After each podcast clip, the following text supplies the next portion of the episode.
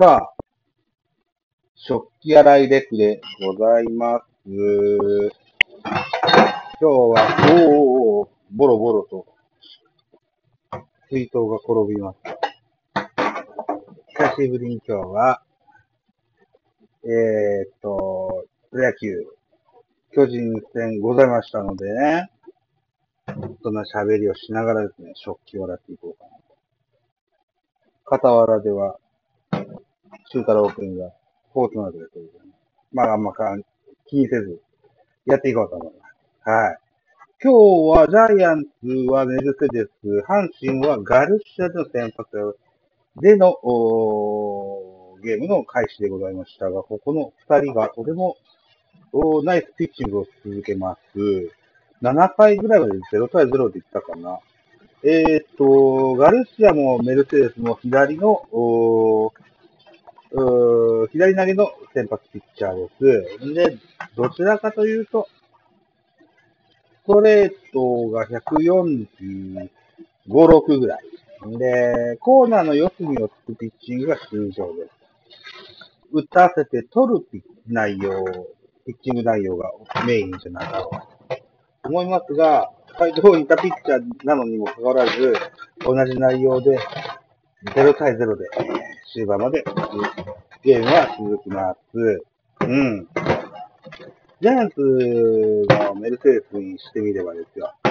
えっ、と、課題がありましてね。うん。球数で言うと100球前後。それからかイニングで言うと、えー5回以降。このあたりで、えー点を大きく取られる傾向にありますよ。というデータはございます。以前の、えーミドル巨人くんでも喋ったと思います。さらにあの、タイガース戦には強くて、えっ、と、2018年に支配下登録になってから、初勝利も、タイガース戦だったような気がします。防御率は1点台。で、通算4勝0敗だったんじゃないかったかなと思います。で、2020年のメルセデスまだ、あ勝ち星が出てませんので、えー期待したんですけども、7回だっけな。えー、ボー、ジャスティン・ボーア。ね。本日は5番、5番に入ったボーアに、えー宇宙間スタンドの深いところに運ばれまして、2点を先制されてしまいます。結果、これが、えー決勝だとなって、えー巨人は阪神に2対1で負けてしまうこととなりました。阪神は、えーガルシアを、から7回ぐらいに、7回だっけ ?7 回だった気がするんだけどな。えっ、と、岩崎、岩崎か。岩崎にスイッチ。で、えー最後のイニングは、あ藤川球児が締めましたと言える内容だったのかな。藤川球児が1点取ったんですよね。えー先頭バッターの、誰だったっけ？先頭バッターがフォアボールで出塁します。それで、大城が、うーん、タイムリーヒットを打ったのかなで、2対1に決めよるも、最後に逃げ切られたといった感じになゲームになりました。まあね、タイガース戦にしてみたらですよ。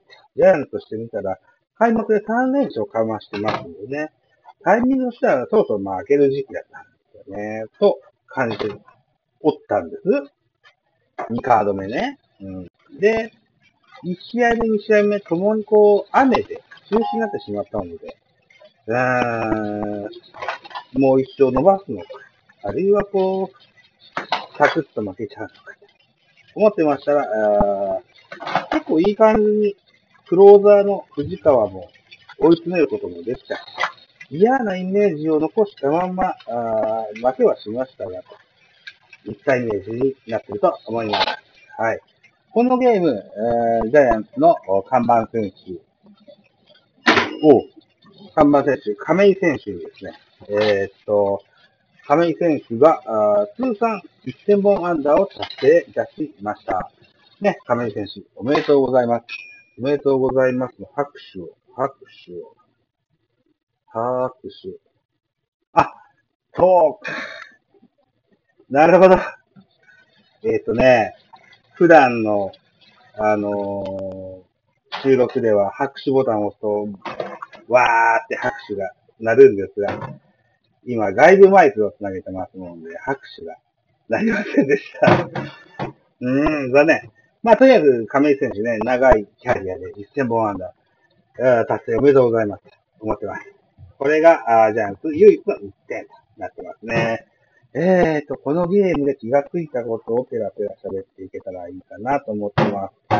僕、最近、この2020年、気にしてるのが、えー、プロ野球申し送り事項というハッシュタグのツイッターなんです。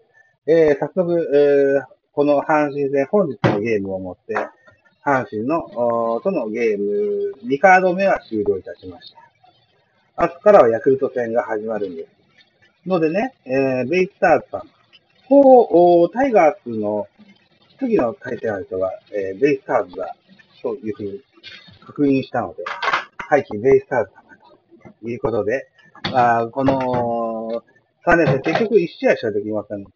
できなかったんですが、その1試合だけの感想をね、えー、ツイートしてございます。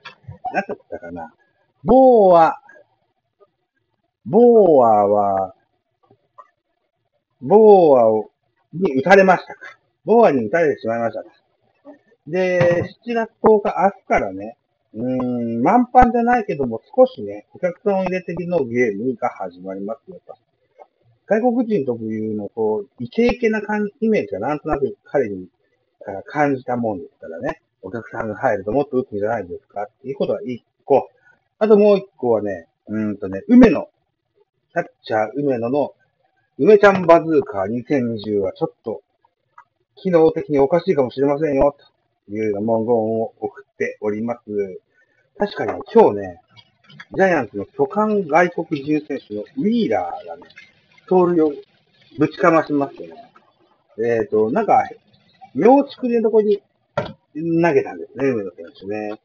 いわゆるこう、シューン、ズバーンっていうね、梅ちゃんバズーカーらしさが全然ない送球、えー、ウィーラーは盗塁を成功いたしました。で、また別の回に、これも同族選手で、中地も盗塁したんです。これは失敗に終わったんですが、これもね、梅ちゃんバズーカらしからない送球だったんですね。スポーンと言って、えー、だ、だ、えー、っと、ショートの木並かなだったと思うんだよな。木並が上手にさばいたからこそアウトになりましたけれども、中地の盗塁の時にも、よし、クリのところに投げました。それがスポーンと抜けた。下手すれば、センターの近本選手が転がってる球を掴むような、そんな送球をしてました。梅ちゃんバズーカ今年の2020年は、おかしいぞ、というふうに思ってますよ。うん。レイスターズで走る選手誰がいいんだろうね。カジータリだとか、うん。誰？あとは、柴田だとか、あとは、そうか、レイスターズ今のスタメンだと、あんまりこう、盗塁のイメージがないな。うーん。まあまあ、じゃあ、カジタニでいいじゃん。カジタニがいっぱい走ったらいいんだよ。さっさっさっさ。いうことで、えー、えー、ガリガリと、梅野選手を削ってやったらいいんじゃないかなと思ってますよ。あと、やっぱりこう、藤川球児も不安定ですね。うん。えー、9回の、に、のマウンドでした。先頭バッターに、ストレートのフォアボールを与えてしまいまして、これが1点追加のランナーになってしまいました。三者連、三者凡退に抑えれるような技量はちょっと感じることができませんでしたね。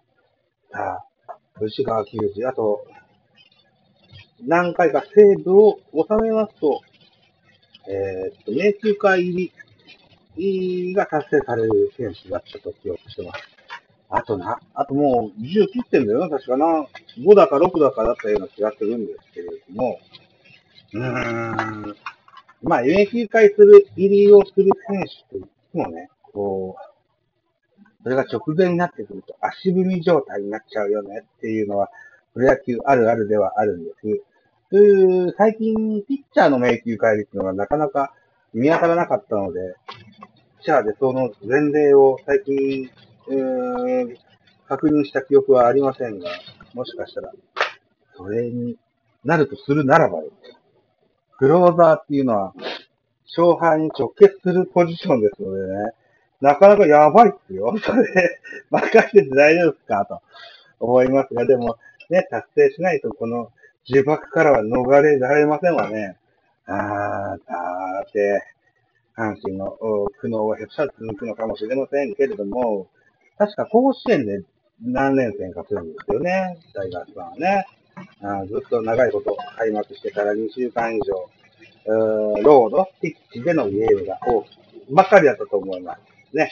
えー、地元でのゲームを楽しんでいただいて、うん、夜の街も楽しんでいただいて、コロナには気をつけていただいて、ね、というふうに思ってたりしますよ。うん、甲子園といえば、大外ゲームの抽選があったんだよな。うーんと、履正社は石川清涼と言うんだっけあれいつだっけ ?8 月ぐらいにあるんですよね。うん。8月にはまた甲子園を高校球児に貸し出して、えー、メインの、何？夏の甲子園は中止だけれども、大外試合としてね、抽選も昨日確かあったはずですからね、リモートでね。うん。これを僕らは見れるはずですよね、多分ね。テレビとかで見れるんでしょ？ね、これぜひ見たいです。ね。明石商業の中森投手。ね、これぜひ見たい。あとなんだ？うーん、うーんと、うーんと、なんだっけ？えっと、えっと、東海大相模か。東海大相模の百発カルテとか、ね、この辺見たいと思います。春の選抜の出場校が決まった時に買った雑誌が役に立ちそうです。収録時間が11分58秒になります。また明日。